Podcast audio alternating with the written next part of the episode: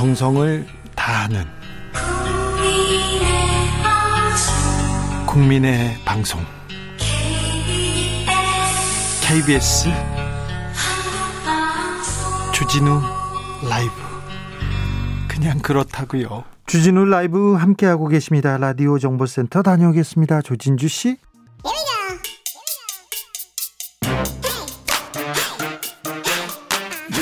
뉴스를 향한 진지한 고민 기자들의 수다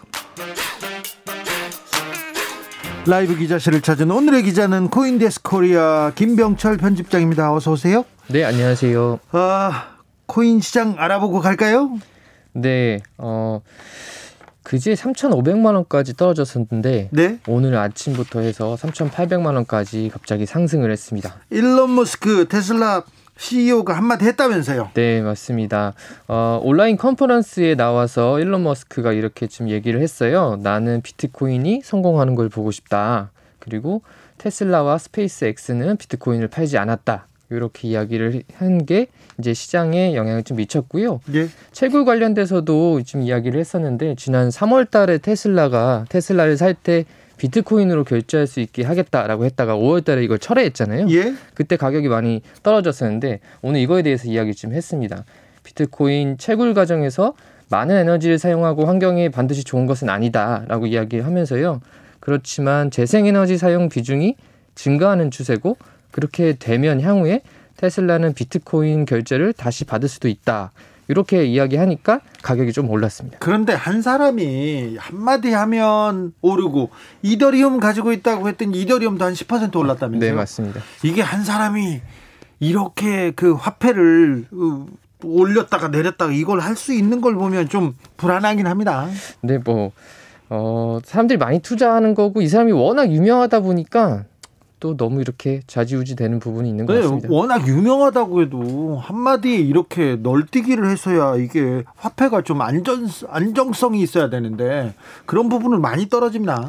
아무래도 화폐보다는 자산성이 더 좀 주목받고 있는 것 같아요. 예, 아무튼 이- 아무튼 이 위험성은 항상 생각하면서 투자를 해야 될 것 같습니다. 맞습니다. 자, 본격적으로 경제 공부 시작해 보겠습니다. 오늘은 어떤 아이템 시작할까요?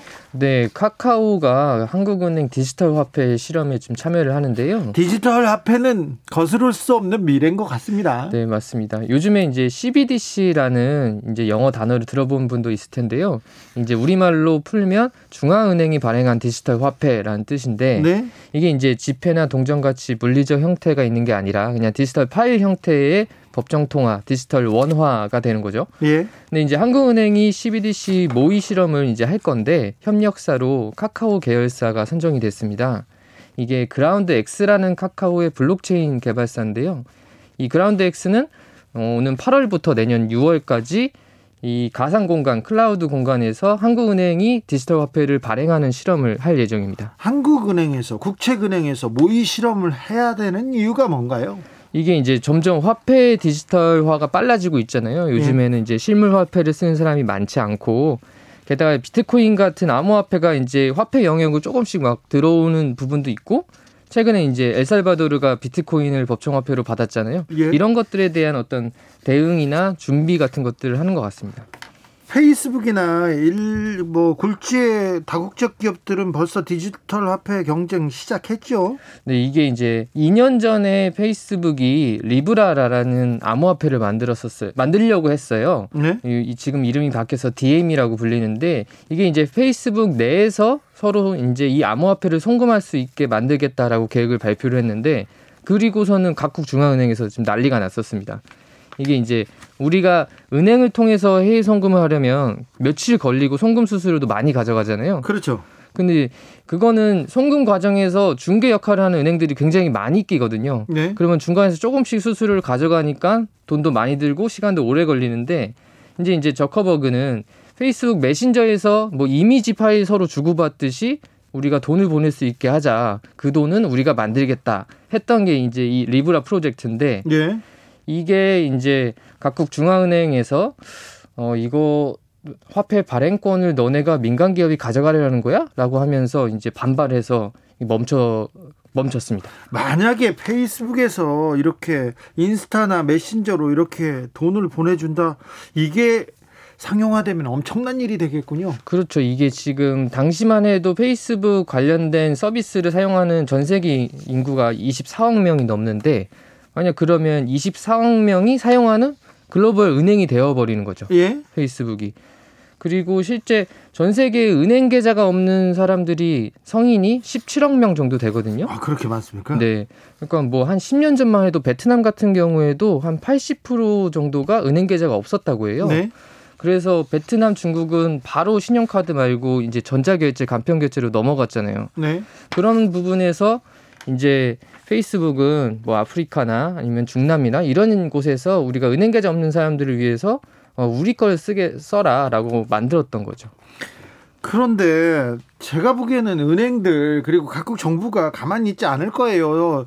그러면 은행들이 할 일이 없어지고 네, 페이스북에서 다 은행 중앙 세계 중앙은행 역할을 할 수 있는 거 아닙니까? 맞습니다. 그래서 이제 각국 은행들이나 중앙은행들 그리고 정부들까지 나서 가지고 반발했었는데 어 당시 2년 전에 이제 그래서 마크 저커버가 미국 의회 청문회에 나갔어요. 네. 그래서 결국은 당국 승인 없이는 이제 리브라 프로젝트를 출시하지 않겠다라고 약속을 했고 지금 2년 동안 아직 서비스가 출시되지 못했습니다.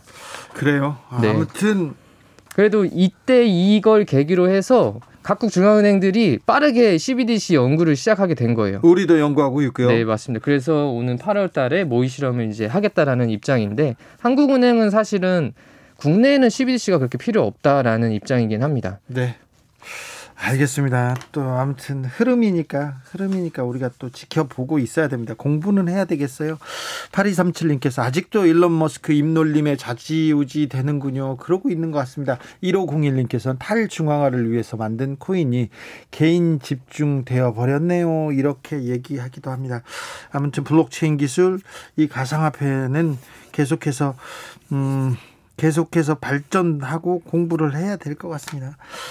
아, 이거 관심 많습니다. 구글 갑질 방지법 국회를 통과할 것 같습니다. 네, 국회 과방위가 이틀 전에 전기통신사업법 개정안을 통과를 시켰는데요. 예. 이제 한국에서 구글 플레이 스토어의 점유율이 한 70%를 넘다 보니까 거, 거의 독과점입니다. 네, 네, 구글 갑질 방지법이라고도 불리고 있는데 이게 이제 구글이 인앱 결제라는 경, 결제 방식을 확대 적용하겠다라면서 문제가 좀 됐는데요.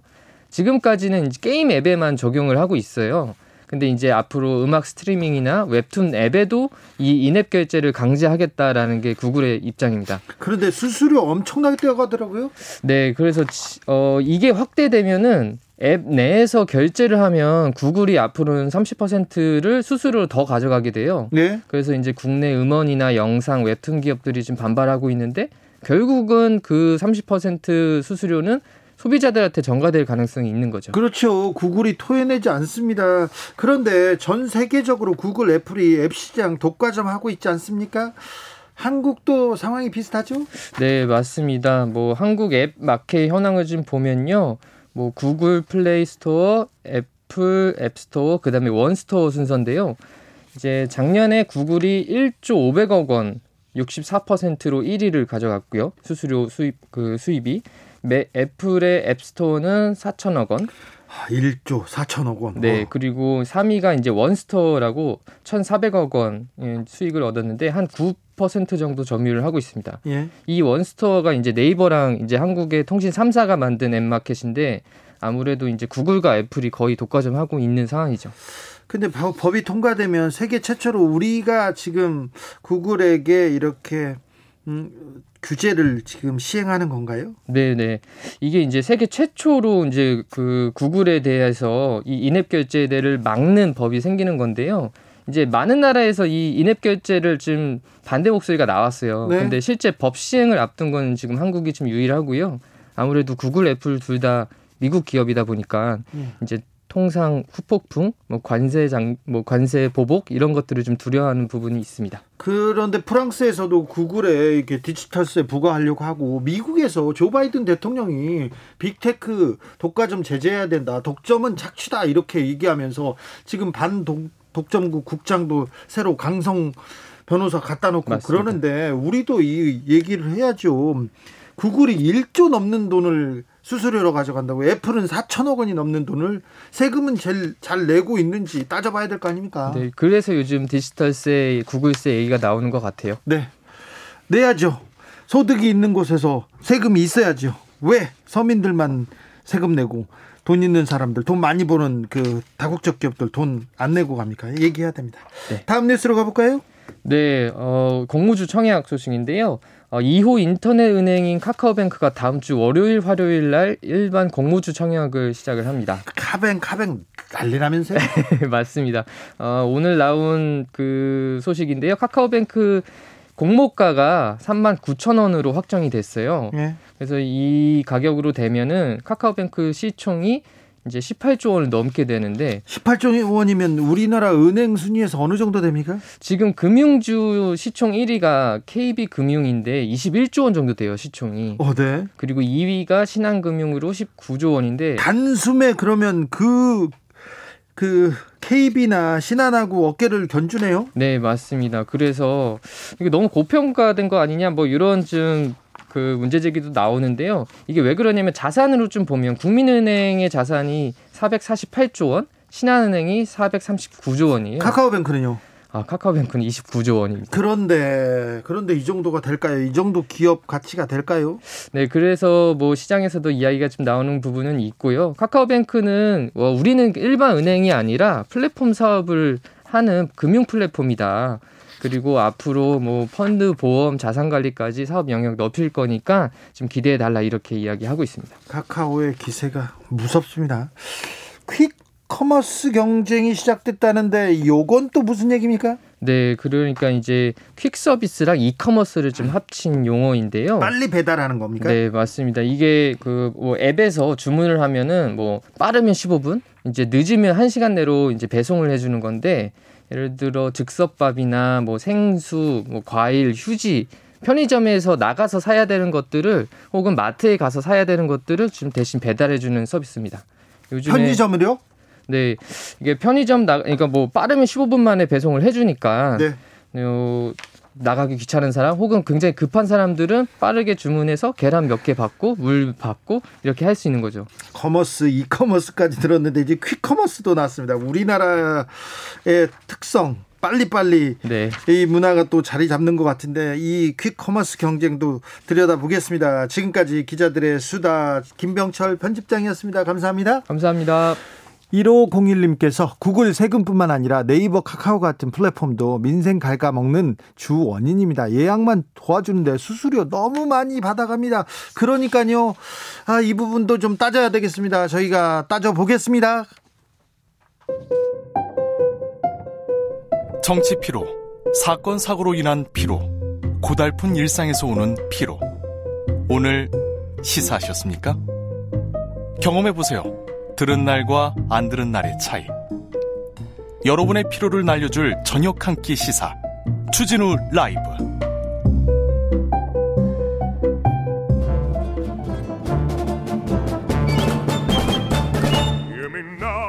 여기도 시사, 저기도 시사, 뉴스, 뉴스 속에서 가슴이 답답합니다. 네, 휴식을 드리는 시간입니다. 오늘도 맛있는 책을 만나 보겠습니다. 책의 맛.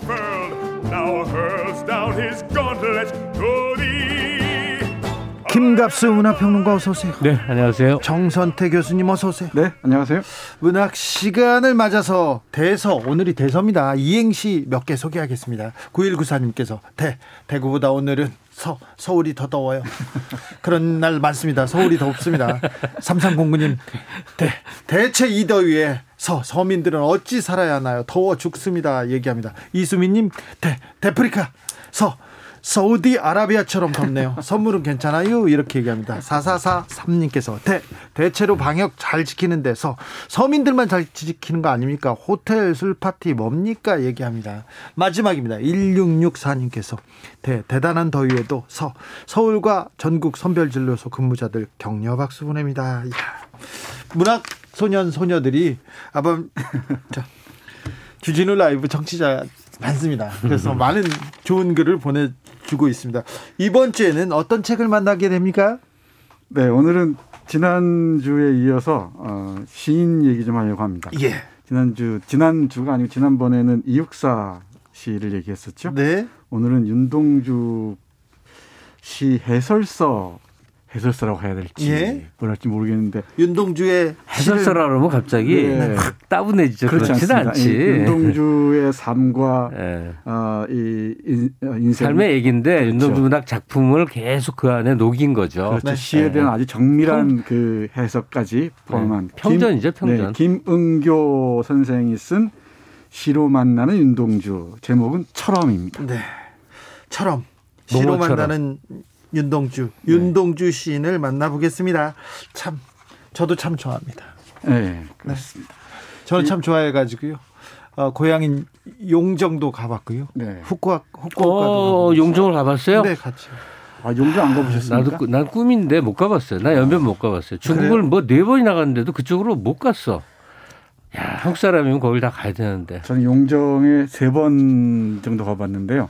두 번째 갔을 때는 용정이 윤동주가 다녔던 그 학교 네. 명동수 학교. 네, 네. 예. 용수학교에 교실이 뭐 남아 있고요. 거기에 풍금이 있는데 그 윤동주가 쓴 동시 중에 해바라기 얼굴이 있어요. 누나의 얼굴은 해바라기 얼굴하는 네. 김민기가 노래를 노래도 있죠. 노래도. 예. 거기에서 어떤 풍금을 잘 치는 분이 그 풍금을 연주하고 우리는 그 노래를 부르고 음. 하기도 아, 했었습니다. 거기는 윤동주, 문익환. 네.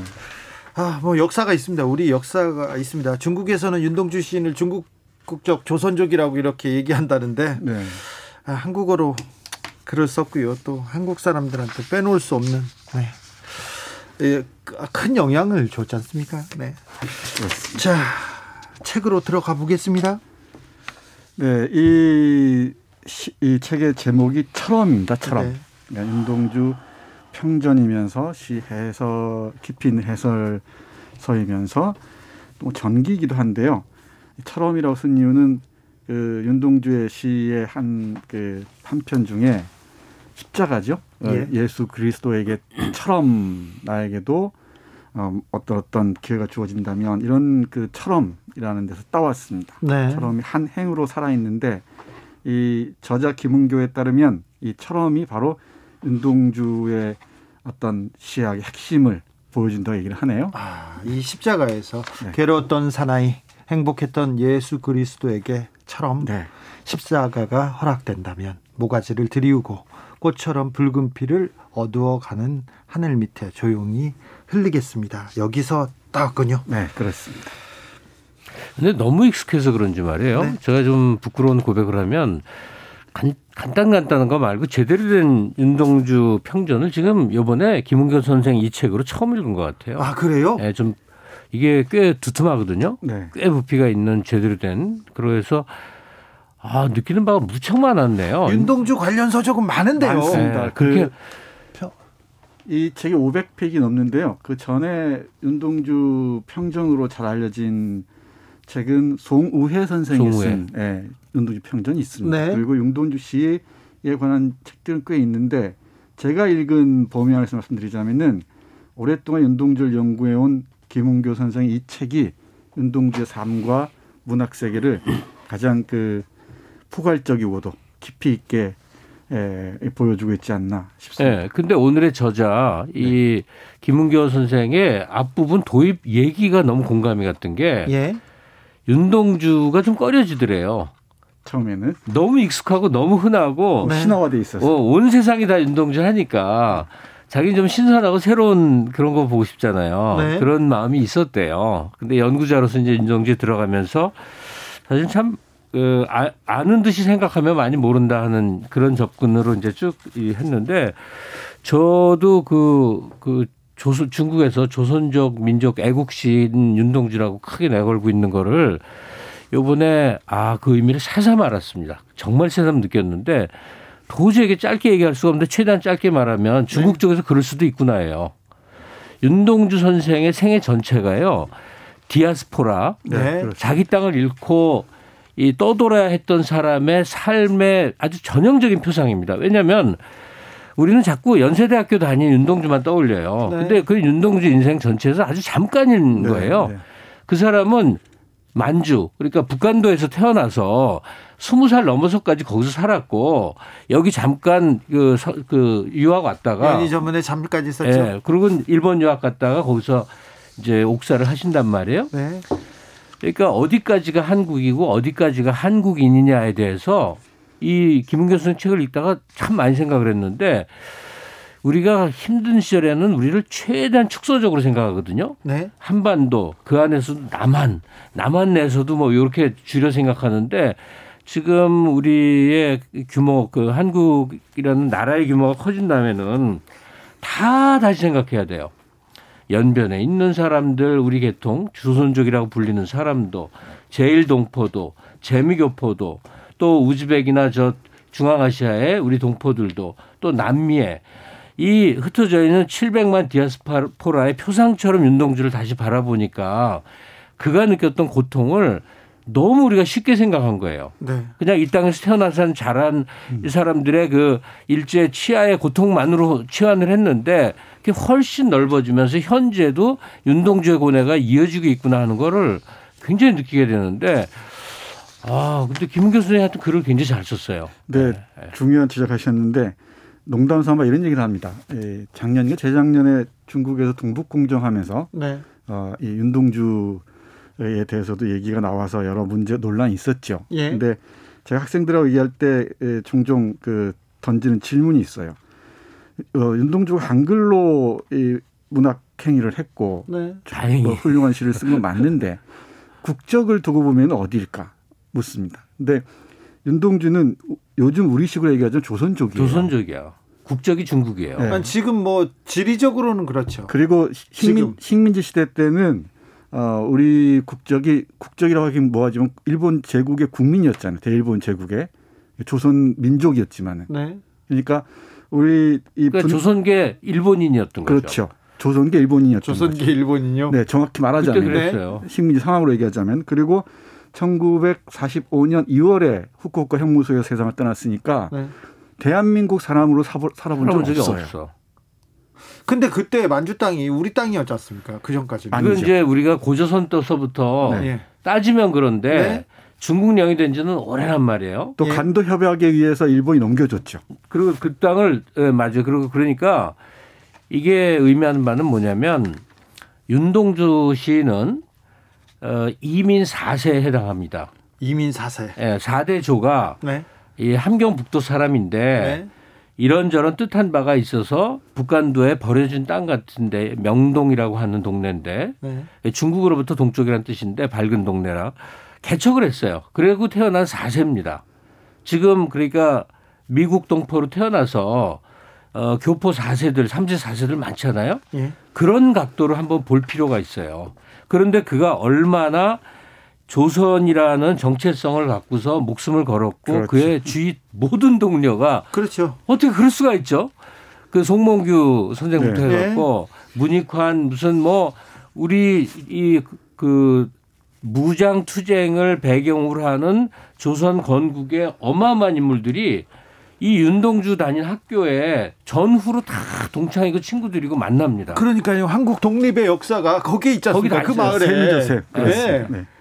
아 근데 어떻게 또 이 사람을 또 사세로 교포 사세 이렇게 보- 보니까 그런 깜짝 놀랐네요. 굉장히 이상한 기분이 좀 듭니다. 당황스럽죠. 당황스럽습니다. 네, 네. 당황스럽습니다. 그러니까 우리가 한국 문학사를 볼 때 이 어떤 국가 기, 기준으로 봐버리면은 잡히지 않는 부분이 너무너무 많습니다. 그래서 제가 얘기하고 싶은 거는 우리는 한국이라는 나라를 지금도 만들어가는 과정이었던 거예요. 예. 네. 그러니까 윤동주가 살았던 시대는 모든 것이 다 깨져버리고 다 흩어졌는데 그 시기에도 선각적으로 정신을 이 차리고 미래를 개척한 인물이 윤동- 윤동주다 이런 사람들이 고민을 해서 지금 정도에 도달해 있는데 지금도 한국에 그러니까 우리 혈통을 가진 사람들이 나라를 만들어가는 과정에 있구나 하는 거를 물씬 느끼게 됩니다. 콩지님께서 참 슬픈 조선 조선인 세계 각국의 난민으로 퍼져나갔죠 얘기합니다.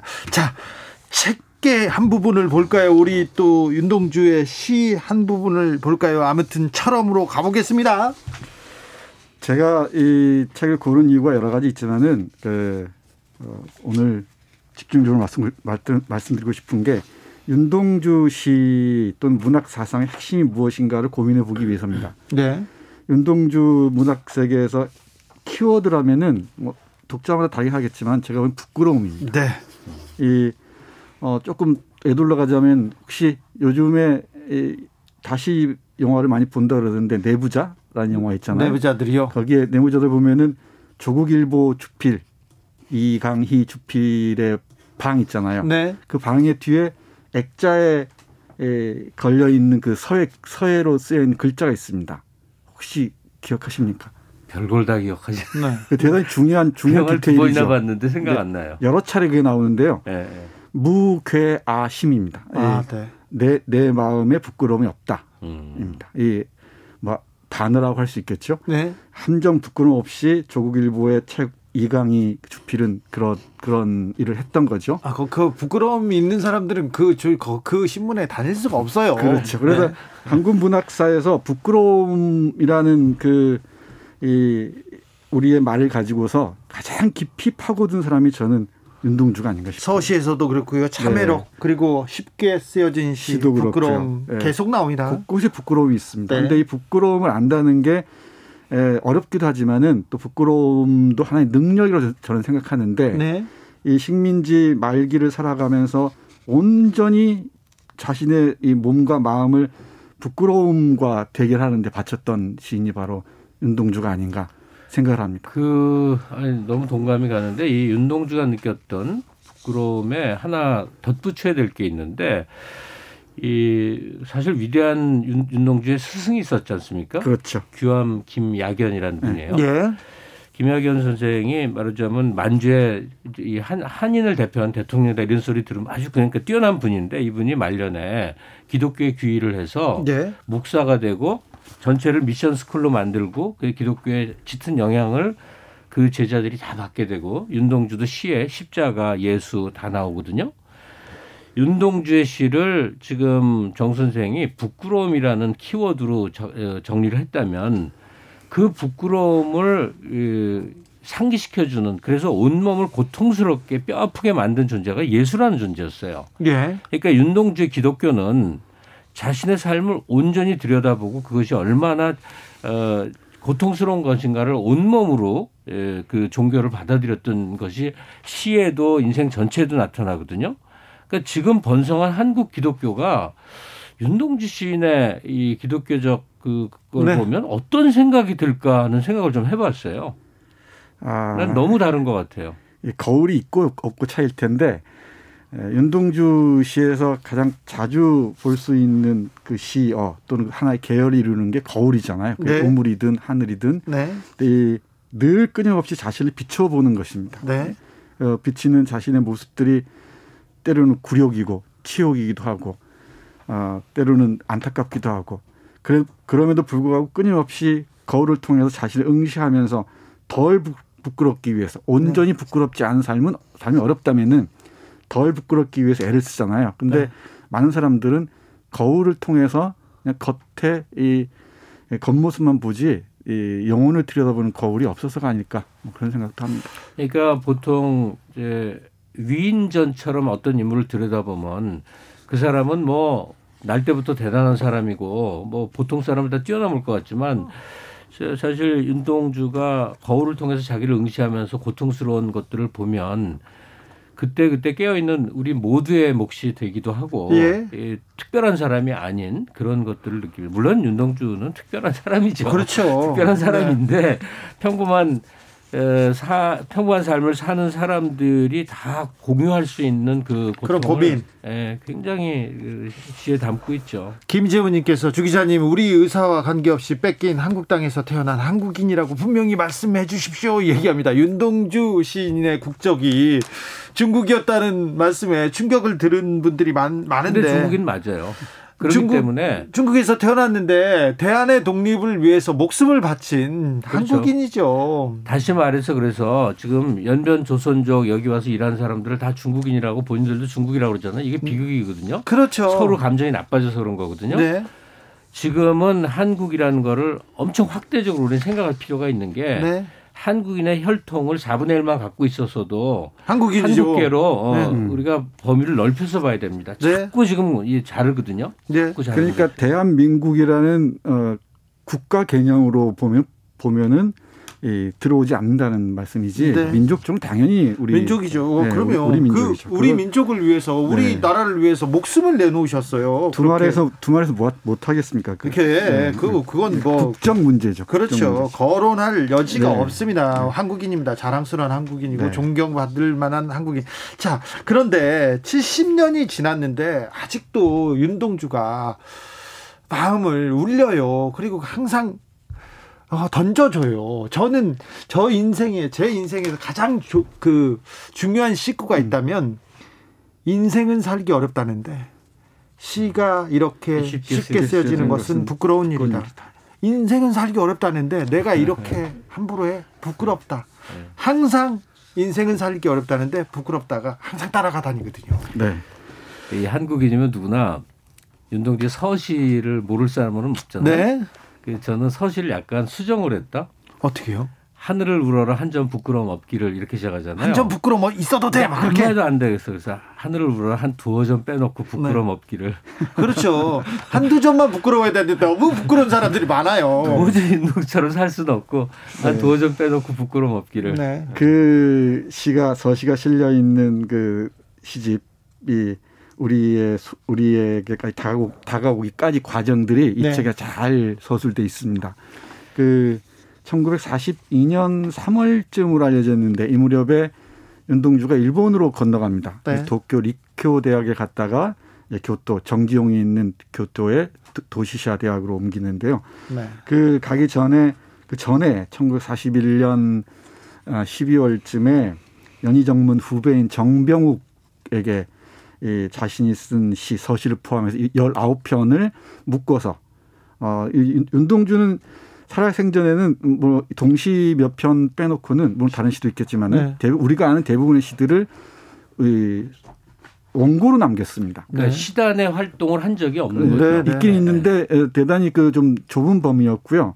그래서 우리가 보는 것은 이렇게 원고에 쓰여진 것들입니다. 네. 그 그게 어떻게 우리의 손에 닿았는지 그 정말 손에 땀을 나게 하는 땀을 땀을 나게 하는 과정들도 잘 기술되어 있고요. 또 하나는 그 편 중에 하나가 참여록인데 그 부끄러움의 그 극한을 어떻게 보여주는가 합니다. 이게 어, 많은 분들 잘 모르시는데 윤동주도 창씨 개명을 했습니다. 네. 송명 송몽규 이 고종 사촌인 송몽규와 함께 일본을 건너가기 위해서 이 히라누마 도주라는 이름으로 어, 창씨 개명을 합니다. 그 이유는 여러 가지가 있지만은 일본에 건너가서 공부를 하고 싶은데 창씨 개명을 하지 않으면은 그 불이익 때문에 도항권이 나오지 않는 거예요. 일본을 건너갈 수 있는 배표가 안 나오니까 이 그 창씨 개명을 합니다. 그런데 네. 창씨 개명을 아, 앞둔 서류를 제출해야 될 거 아닙니까? 앞둔 닷새 전에 쓴 시가 바로 참여록이에요. 그 참여록이 나오는 과정들을 이- 어, 보시면은 아, 이게 얼마나 윤동주의 예, 내면이 고통스러웠을지 네. 예, 절절하게 알 수 있습니다. 너무 이렇게 고결한 인격을 가지고 있어서. 네, 그 창시개명하고도 떳떳하게 사는 사람들이 많은데 네, 지금도 그럴 수 그렇고요. 그럴 수 있지요. 그럴 수 근데 있는데. 예, 참 놀라운 거는요. 그 당시 그냥 나는 일본이냐 하면 세상 편하게 살 수 있고요. 예. 그다음에 윤동주 선생처럼 그 이 북한도 지역에 샀으면 그냥 중국 한족의 일원으로 편입돼서 그래도 거기- 편했을 텐데. 예, 거기 학교를 실제 좀 다녔거든요. 중학교. 다녔죠. 그 학교 이름이 뭐였더라? 은, 은진 말고 나와서 하여간 그 중국계 학교 세 글자인데 광, 광명 중학교 다녔고요. 예, 예, 네. 세 글자 그 중국계 학교 다녀서 네, 시에도. 네. 경이 폐옥 네, 나오잖아요. 맞습니다. 그러니까 그럼에도 불구하고 나는 조선인이다라는 정체성을 갖기 위해서 너무나 많은 희생을 치르게 되거든요. 그러니까요. 스트라이크도 네. 하고 뭐 학교 다니다 학교 교장 잘려서 학교가 어렵게 들어간 중학교가 폐교되기도 하고 온갖 일을 치르는데 그런 의식을 어떻게 가질 수 있었을까 싶었는데요. 일본으로 인으로 살았으면 중국인으로 살았으면 그렇게 부끄럽거나 그렇게 고통스럽지도 않았을 안 거예요. 했죠. 예. 네. 한국인은 한국인 이라는 그 정체성과 그 나라가 뭔지 민족이 뭔지 항상 고민하다가 맞아요. 근데 이 책을 보면 세상 그걸 알게 돼요. 이게 뭐냐면 한국 계열만 참 특이한 게 하나가 있는데 언제 어떤 경우에도 학교를 세웁니다. 어디 가든. 어디 가든. 네. 그러니까 그 허, 허허벌판 만주 땅에 가서 명동에도. 이제 막 밭 일구고 뭐 어떻게 먹고 살라고 하는 판에 학교부터 세웁니다. 네. 그리고 거기서 선생들 하면서 애들하고 민족의식 일깨우고 우리 조선인이 이렇게 살았다더라 막 이- 이렇게 만들거든요. 예. 윤동주도 그래서 나온 거죠. 그렇죠.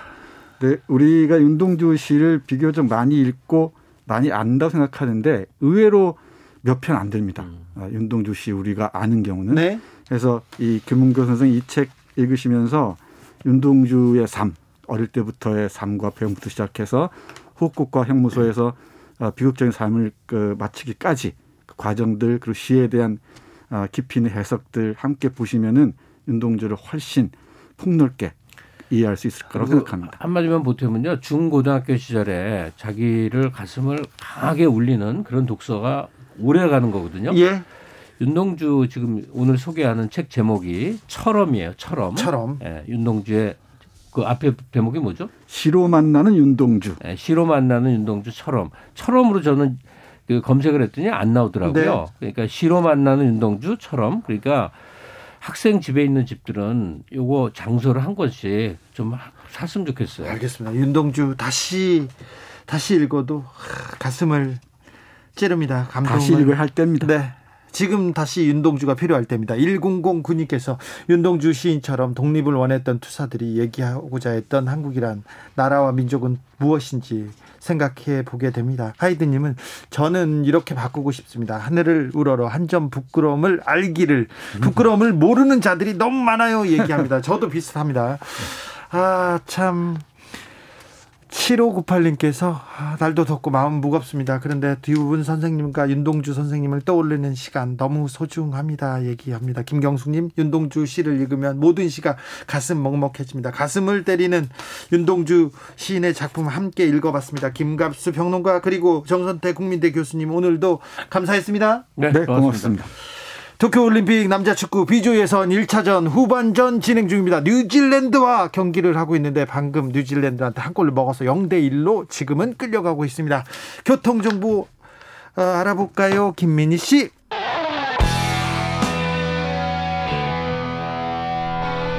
스치기만 해도 똑똑해진다. 드라이브 스루 시사 주진우 라이브.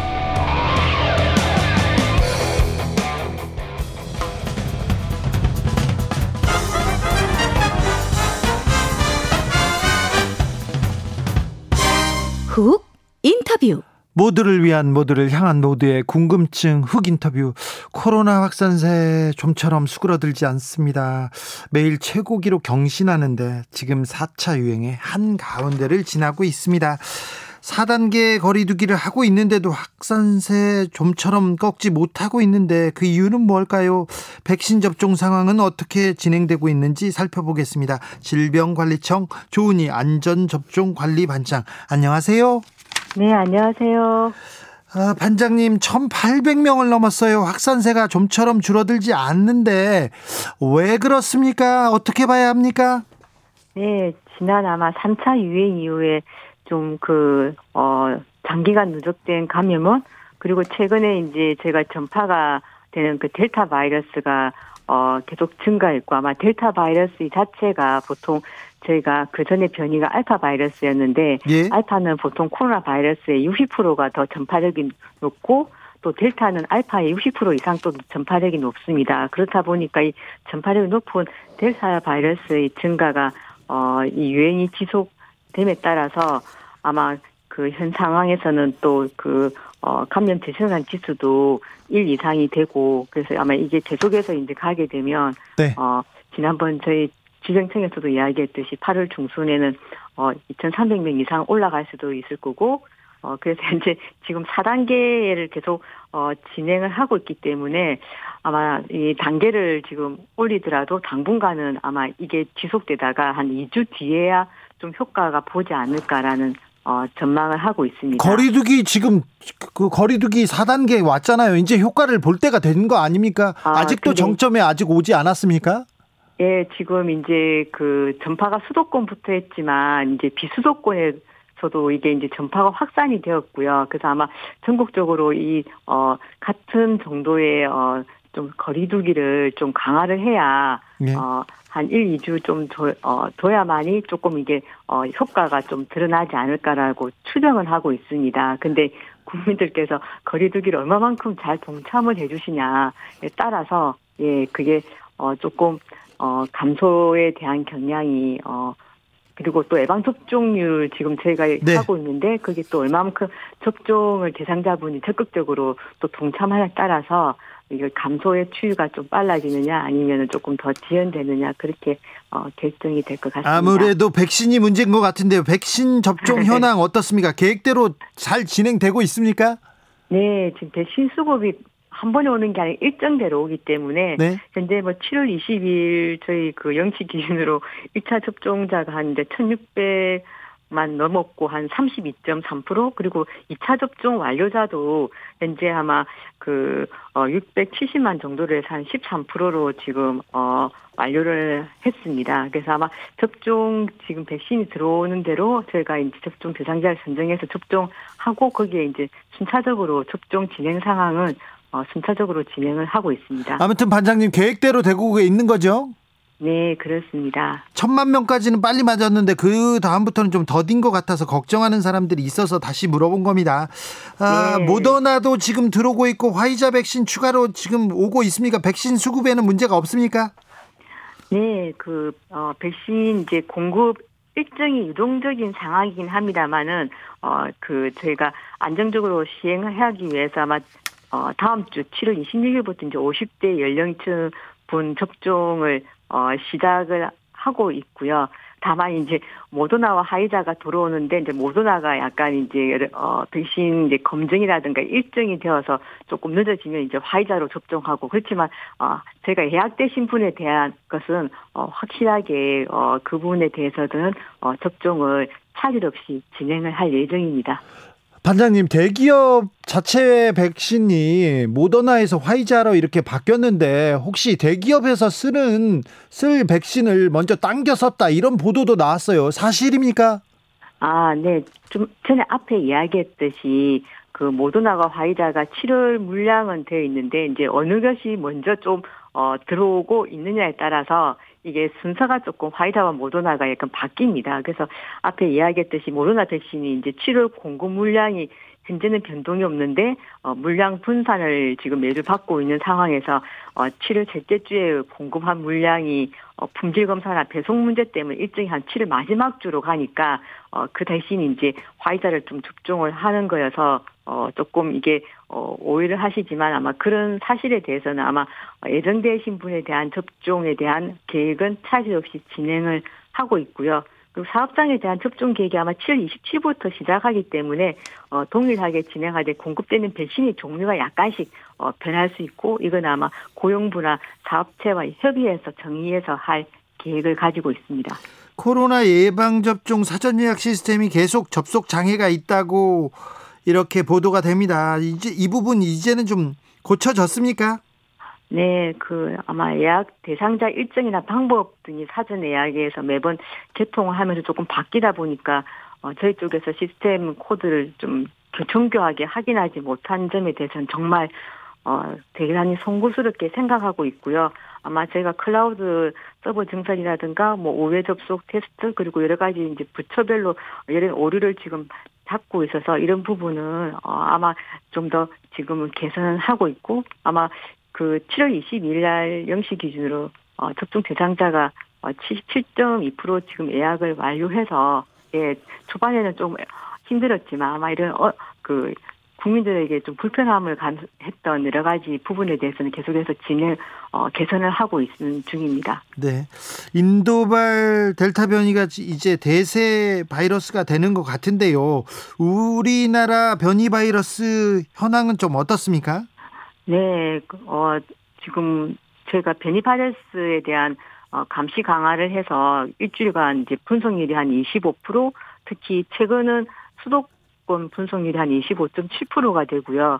어, 그리고 지금 코로나 확진 유전자가 한 1250건 변이 바이러스가 추가 확인되어서 현재 총 10일 이후까지는 한 4,600건이 이제 분석이 되었습니다. 그 최근 어 해외 유입 사례가 한 250건 그리고 1,000건이 이제 국내 감염이고 그래서 제일 중요한 그 델타 변이 검출률이 한 33.9% 정도로 지금 우리나라 있습니다. 델타 네. 변이가 지금 33.9% 정도 지금 보이고 있어요 현황을. 네, 그렇습니다. 그 전체 변이 바이러스가 검출률이 47.1%인데요. 네. 어, 그 중에 33.9%가 델타형 변이 바이러스의 검출률을 보이고 있습니다. 어, 우리도 좀 무섭네요.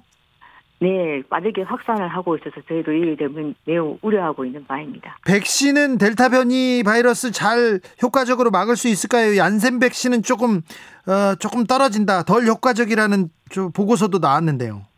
어, 이 부분에 대해서는 아마 여러 가지 연구를 봐야 되겠지만 현재 어, 제가 얀센 백신 접종자가 어, 117만이었고 그 중에 완료자가 111만 어, 9천 명이었습니다.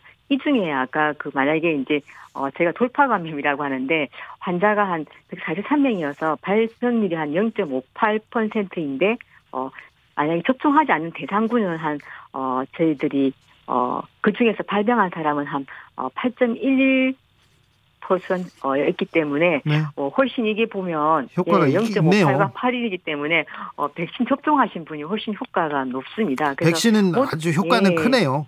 예, 크긴 큽니다. 근데 이제 얼마만큼 이제 원하시는 만큼 못 막는 거에 대해서 이제 조금 우려는 하시는데 어, 그 뒤에 여러 가지 어, 이 부분에 대해서는 조금 다른 국가별에 대한 거는 현황은 조금 더 파악을 해봐야 될 것 같습니다. 자 마지막으로 백신 걱정하시는 분들 많습니다. 주의할 점과 당부할 점 있으면 말씀해 주십시오.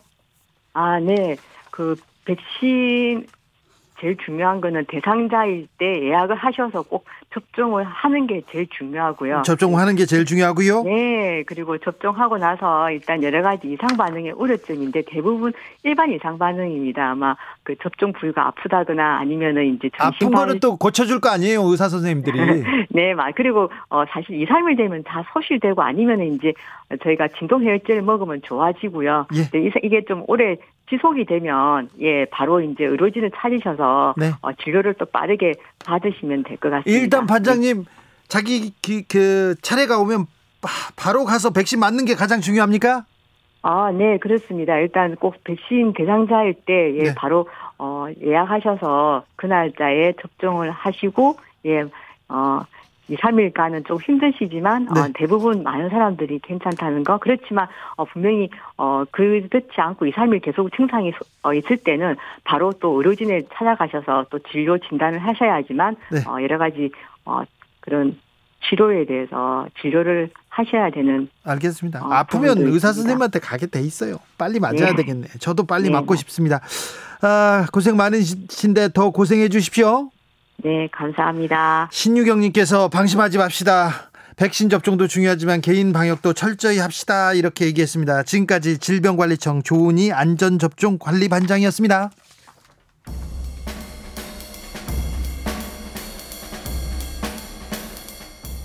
느낌 가는 대로 그냥 고른 뉴스 여의도 주필 불경웨어 코로나 쫓아내라 미얀마 군부 황당 대책 MBC 기사인데요. 코로나가 미얀마에서도 무섭게 번지고 있습니다. 병상은 포화 상태여서 감염자 대부분 집에서 치료하고 있는데 아, 미얀마 군부에서 이런 공고를 냈습니다. 불교 신자들이 믿는 불경을 집에서 암송하면 질병을 물리칠 수 있다. 그러니까 불경을 외우면 코로나 이길 수 있다고. 웃음도 안 나오죠. 그런데 우리나라에서도 어떤 종교단체에서는 이런 얘기를 한답니다. 이런 얘기도 좋지만 아 좋아요. 성경 읽고 불경 읽는 거 다 좋은데 일단 백신 접종하고 그 다음에 거리두기 하고 그 다음에 아프면 병원 가보고 몸에 열이 나면 빨리 빨리 선별 진료소 가봐야 됩니다. 일단 과학이 먼저입니다.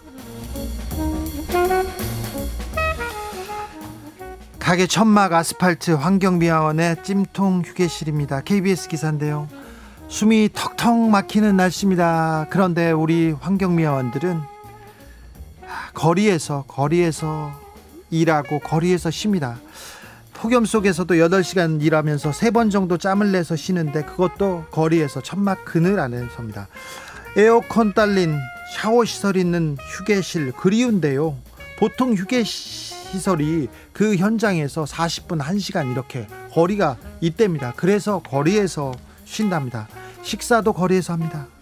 아무래도 냄새가 나다 보니까 식당에 들어갈 때 눈치 보인답니다. 그래서 항상 컵라면 먹거나 빵으로 때운다고 합니다.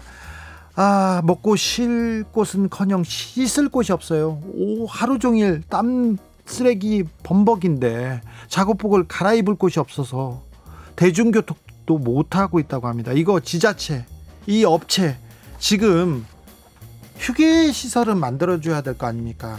휴게 시설은 쉬기는 해야 될 거 아닙니까? 거리에서 밥을 먹고 쉬다니요. 거리에서 대중교통도 못 이용하다니요. 3050님께서 저도 환경미화원인데요.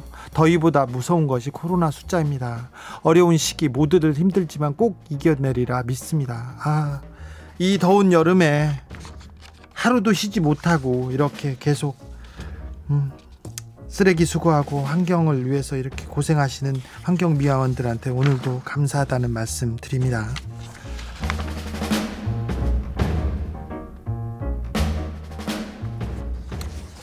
난 죽지만 봉사 내 꿈 대신 이뤄다오 임종 앞둔 20살 청년 유언장 공개 뉴스원 기사입니다. 백혈병으로 임종을 앞둔 20살 청년이 있습니다. 경북 칠곡군의 유준범 씨인데요. 아, 그는 아파서도 병, 봉사활동을 멈추지 않았습니다.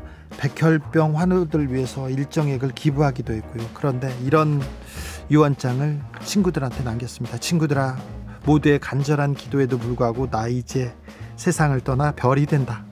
세상 떠나면 나는 더 이상 아프지 않겠지만 나를 사랑하는 사람들이 아플 것 같아 걱정이다. 부디 어려운 이웃을 위해 살겠다는 내 꿈을 대신 이루어 주라. 너희는 세상에 빛이 되고 나는 밤하늘 빛이 돼 세상을 밝히자. 우리 빛이 되어 다시 만나자. 사랑한다.